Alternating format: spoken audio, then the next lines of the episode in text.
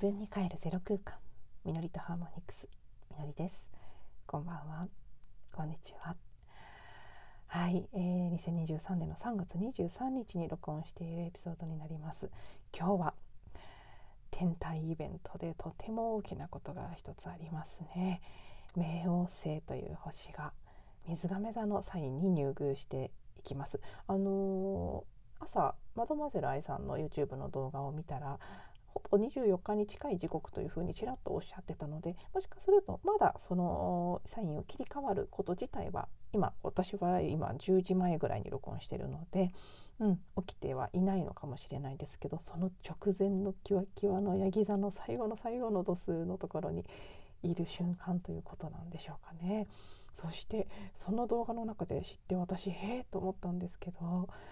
あの冥王星っていうのは割と最近発見された星ですから人類が冥王星を発見してから冥王星が水亀座のサインに入るのはこれが初めてなんだそうですね。なのでものすごい歴史的なメモリアルな未知のゾーンに入るんだっていうことを知りましてそのこと私認識がなかったので結構びっくりしました。もちろんね遠くにあってあのサインを切り替わるまでの時間が長い星ですからそんなに頻繁にサインを切り替わるわけではない、うん、なのでどこのサインに入るにせよ稀なイベントだということは認識してましたけど私たち人類が観測してきた中では水亀座の位置に来るのが初めてっていうことでそして何度もいつもお伝えしている通り水亀座というのは今私たちが迎えている2000年サイクルの新しい時代のキーサインですね水亀座時代と呼ばれる時代に入っていますから、うん、そういう意味でもそこの場所に初めて冥王星が入ってくるっていうすごく うん、予想もつかないようなこれからを迎える。そんな地点に立っているんだな。それを私たちは目撃しているんだな。ということで、うん、朝着替えながらその動画を見ていてはやっぱりすごい時に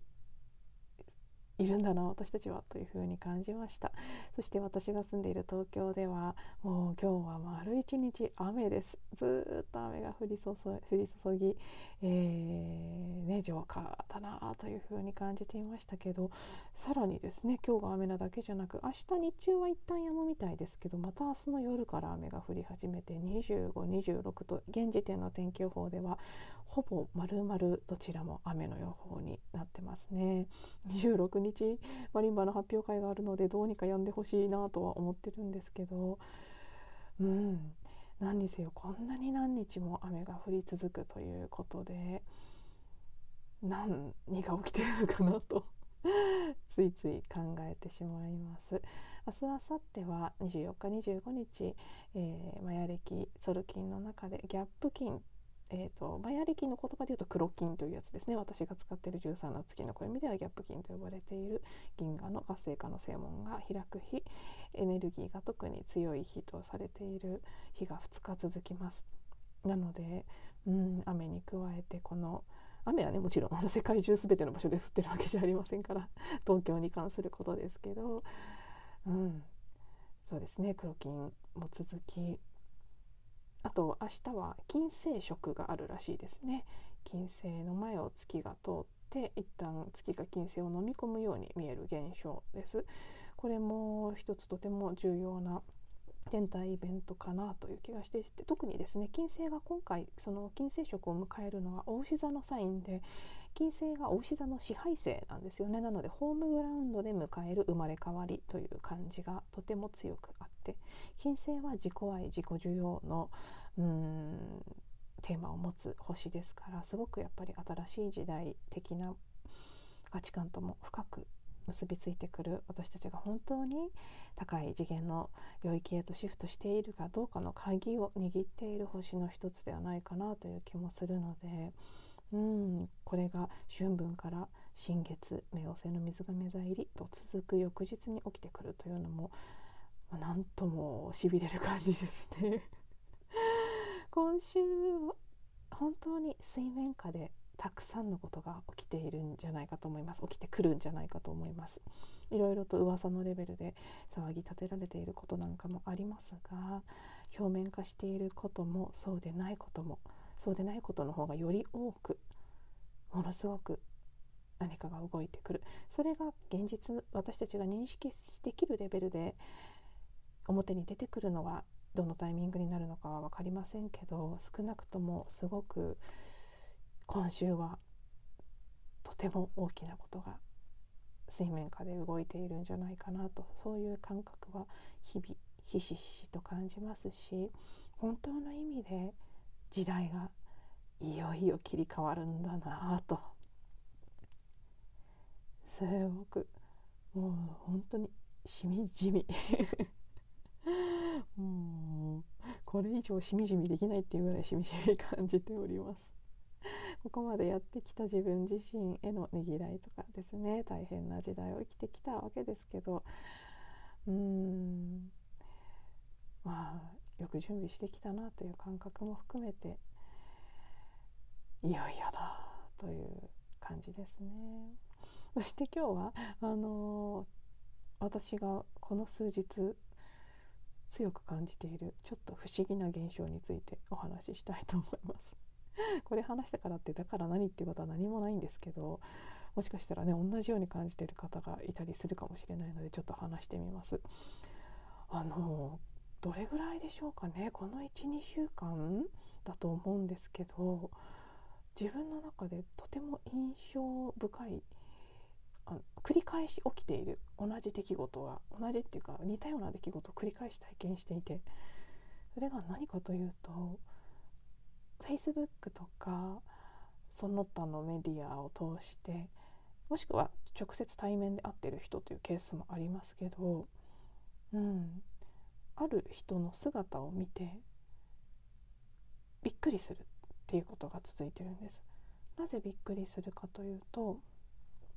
ちょっと失礼に聞こえちゃうかもしれないですけどシンプルな一番世間で通用する表現でいくと「老けた」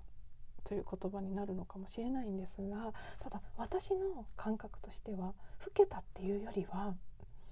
うーん何でしょう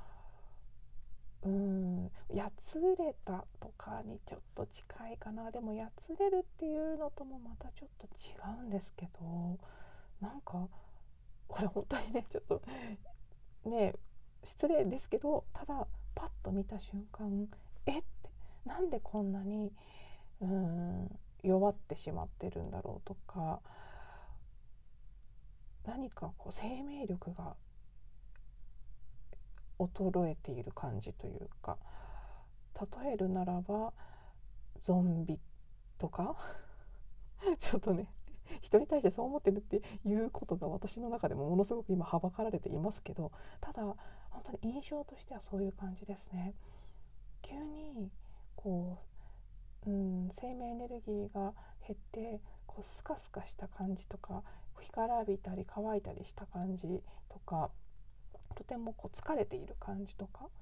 に見えてそれが以前自分がその人を見ていた時の印象とあまりに違うのでびっくりするっていう体験を。これね1人2人じゃなくて本当にちょっと数え上げたら軽く5人は超えますね。もっとかも。10人近く連続で感じてるんです。それがあまりにも連続してたのでなんだろうと思って。ちょっとこう繰り返しているから不思議だなって思ったんですそれについて今日自分で何なんだろうなっていうふうに考えていて3つの可能性が私の中でパッパッパッと浮かんできたんですね。一つは一番なんかその現実レベルで理解しやすい方からや話していくと一つは単純に本当に歳月の力年月が経てうん私がたまたま見た人たちがまあでもそうとも限らないんですけどね割と比較的あの久しぶりに見たその人の姿だったという人もいますね。でも久しぶりって言ってもせいぜい1年とかそういう場合もあるんですけど、うん、まあとはいえ年あの年月は常に流れていますから1年なり2年なり3年なりって時間がもっとっていう人もいますけど経って本当にその年月に相応の、うん、年を重ねるということが現れている。そういう人たまたま連続してみただけなのかなと。自分の顔は毎日見てるから気が付かないだけで私のことも久しぶりに見る人が見たら老けたなって思うのかもしれないので何とも言えないですけど、まあ、ただのねそういう久しぶりだからそう感じたという理由付けが一つ。これもゼロではないと思います。でもそれにしたってっていう感じなんですよね。その特に何人か感じた方たちについてはですね。なのでそこで2つ目の理由付けに行くんですけど2つ目はやっぱり特に去年から今年にかけてのこの1年12年間の期間というのがとても多くの人にとって変容のための大変な時期だったんじゃないか。その夜明け夜明け前の空が一番暗いというふうに言われたりするようにここから本当に新しい世界が始まっていってそこは祝福歓喜喜びというのにあらなんか溢れている豊かさとかねもう素晴らしい世界になっていくそっちに向かっていくのだとしてもです。終わらせるための特にその終わらせる本当の完了の最後の最後の段階だった2022年から2023年のこの最初の123ヶ月ぐらいの間っていうのはすごくそれなりに私たちみんな大変だったんじゃないか。特にあの長年かけて早い段階から感情面なり体の面なりで準備をしてきた人たちはまだマイルドなソフトランディングだったと思うんですけどあまり備えることをせずにもうこの瞬間一気にやればいいやって言って先延ばしにしてきて先延ばしっていうかそのね事前からやるんじゃなくてその時でいいやっていうふうに置いといた方たちにとってはうんこの1年から1年半ぐらいの期間っていうのがすごくハードだった可能性があるんですよね。たまたまそういうふうにハードな変容を体験中の方たちがそんな形で今すごくもうマックス最終段階みたいなところに来ている中でものすごく疲れているように私の目に映ったのかなというのが2つ目の理由付けですね。これに該当する方もきっと私がこの12週間でえって感じた10人ぐらいの方の中に一部はいると思います。そういう人も。一部っていうか結構いるだろうとは思います。なのでその要素も多分入ってきますね。そして3つ目はもっとへんてこりんな可能性ででもふと思ってしまったんですけど私が前よりさらに見えないものが見えるようになってしまったのかもしれないという仮説です。実は以前からその傾向はあってですね私は人の姿をその人の物理的な部分だけじゃなくてどうもエネルギーの部分を多く見ているような傾向があってなんでそう感じたかというとあの人と意見が合わないことが多いんですね。その方の外見とかに関して。意見が合わないっていうか別に反論するわけではないんだけれども私が見えてるものと多くの人が見てるものが違うちょっとずれるケースが多い。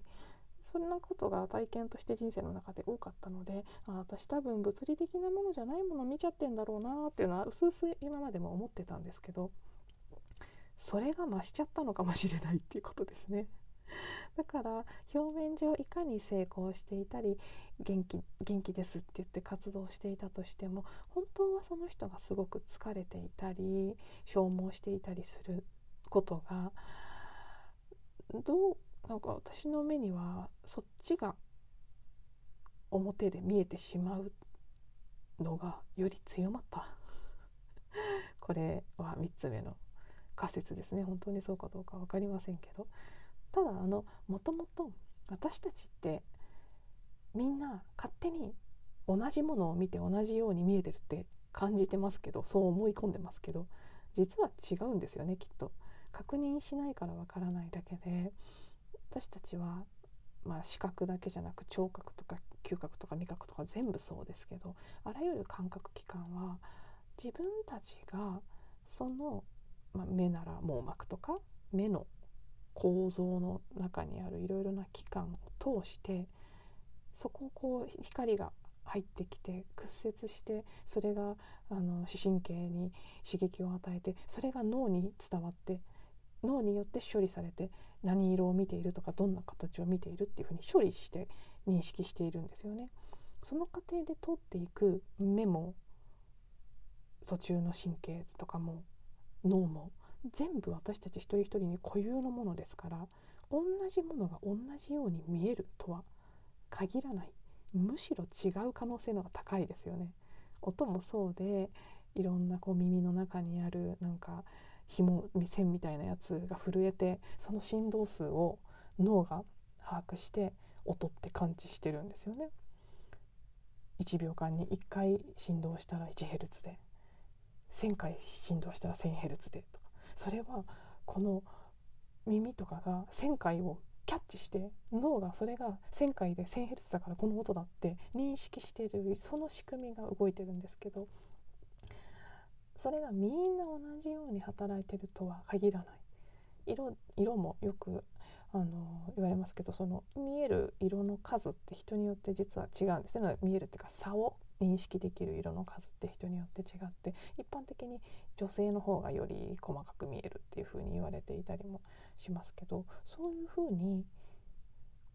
同じものだとしても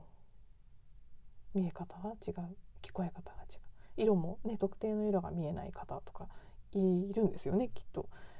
だし音もそうですよね。聴覚のテストとかありますけど高音域とかは聞こえる人聞こえない人同じ音が鳴っててもいろいろいますしそれ以外にも何であれ？みんな実は全然違う体験をしている可能性がある。だから目に見えるものっていうのも実はみんな違うそもそも違うものだっていうことですね。だからさっきも言った通りもともと人が言ってるあの人はこうだとかっていう話が私にはピンとこないことが多かったんですけど外見に関することとかでですね。うん。まあその固有の感覚というのが もっと強調されてしまったのかなっていう。ところですね。あのさっき冒頭に冥王星水亀座入りの話をしましたけどそこにこじつけてみるとするならば水亀座というのは個性とか、うん、個性化ん、インディビジュアリティというやつですね人それぞれその人独自の存在であるということそういうことがテーマとしてすごく強くあるサインなんですよね。みんな違ってみんないいという世界が水亀座時代の姿だと思うんですけどそのみんな本当に違うんだっていうこと見え方も聞こえ方も感じ方も全てが違ってだからこそのよく言う一人一つの宇宙私が見ている世界っていうのは私の見ている世界でしかなくて実はみんなそれぞれ自分の固有の宇宙を見てその世界を生きているっていうことそのことがやっぱりこう冥王星水亀座入りすることでますます際立ってくるのかなとそして私たちは一人一人がその観測点なんですよね。魂とか源魂の集合体である源とか大元の意識が自分が何であるかを知るために作った一つ一つの観測点が私たち一人一人で肉体を持ってこの肉体を持ったからこそできる体験を通してたくさんのその観測データを源大元の場所に送り続けている。それが私が私として存在することの価値全ての人にとってそうです。もう全て固有の2つとして同じもののない唯一無二の絶対的に欠けてはいけない存在でみんながもう生み出された瞬間からそうであるということ。そして自分にしかできない体験。それがいいも悪いもなくどんな風に見えていようとどんな風に感じていようと他の人とは違う自分に見えている感じている体験。そこにこそ価値があるっていう。そのことが、うん、ここから先ますます思い出されてくる私たち人類。の中でですね。だからこそ人と比べることなんて全く意味がないしその宇宙は始まりの瞬間全ての私たちあの人間だけではなく全ての存在を最初の瞬間に作り出した作り上げたわけですけどその時人間で例えるならば私たち全員が全体の絵の中の一つ一つのモザイクのピースみたいなもので源の意識は宇宙は一つとしてこれが模範ですという形は作っていないということですね。これがいいんです。これが成功なんです。これが優れているんです。っていうものは作ってなくて生まれたその瞬間生まれた全ての存在が100%完璧で完全で全ての存在が等しく尊いというように作っている作られている。それは、まあ、今今日ずっとお話ししている全員が固有の観測点で全員違う体験をする必要があって全員違う体験をすることで送るこの観測データに意味があるからっていうことなんですけど、うん、なんかあの単に私が人の顔を見て今印象が違ってびっくりしたって話をしたところからのなんでこんな壮大な話になってるのか今話しながら自分でもちょっとよくわからないんですがまあなんかこじつけて考えるならばですねその個性化ということ一人一人の個性というものがもっともっと大切にされる時代にいよいよこの冥王星の水亀座入りからますますそれが加速していく段階に入る。その入り口にあってなぜか私はうんなんかちょっと人の姿形を見てびっくりするという体験が続いて。なんだろうなって思っているというところですね、まあ、もちろんねそこで見えてるものは私の記憶ですというのはほぽのぽの敵に言えばそういう見方もできますからそんな風に感じている自分の中で再生されてる記憶をどんどんお掃除していきつつですね、うん。まあ、そしてどんなことがこの先起きてくるのかちょっと注視して見守っていきたいと思います。ではちょっとなんかね予想外に大きなところに話がいきましたがはい最後まで聞いていただいてありがとうございます。また次のエピソードでお会いしましょう。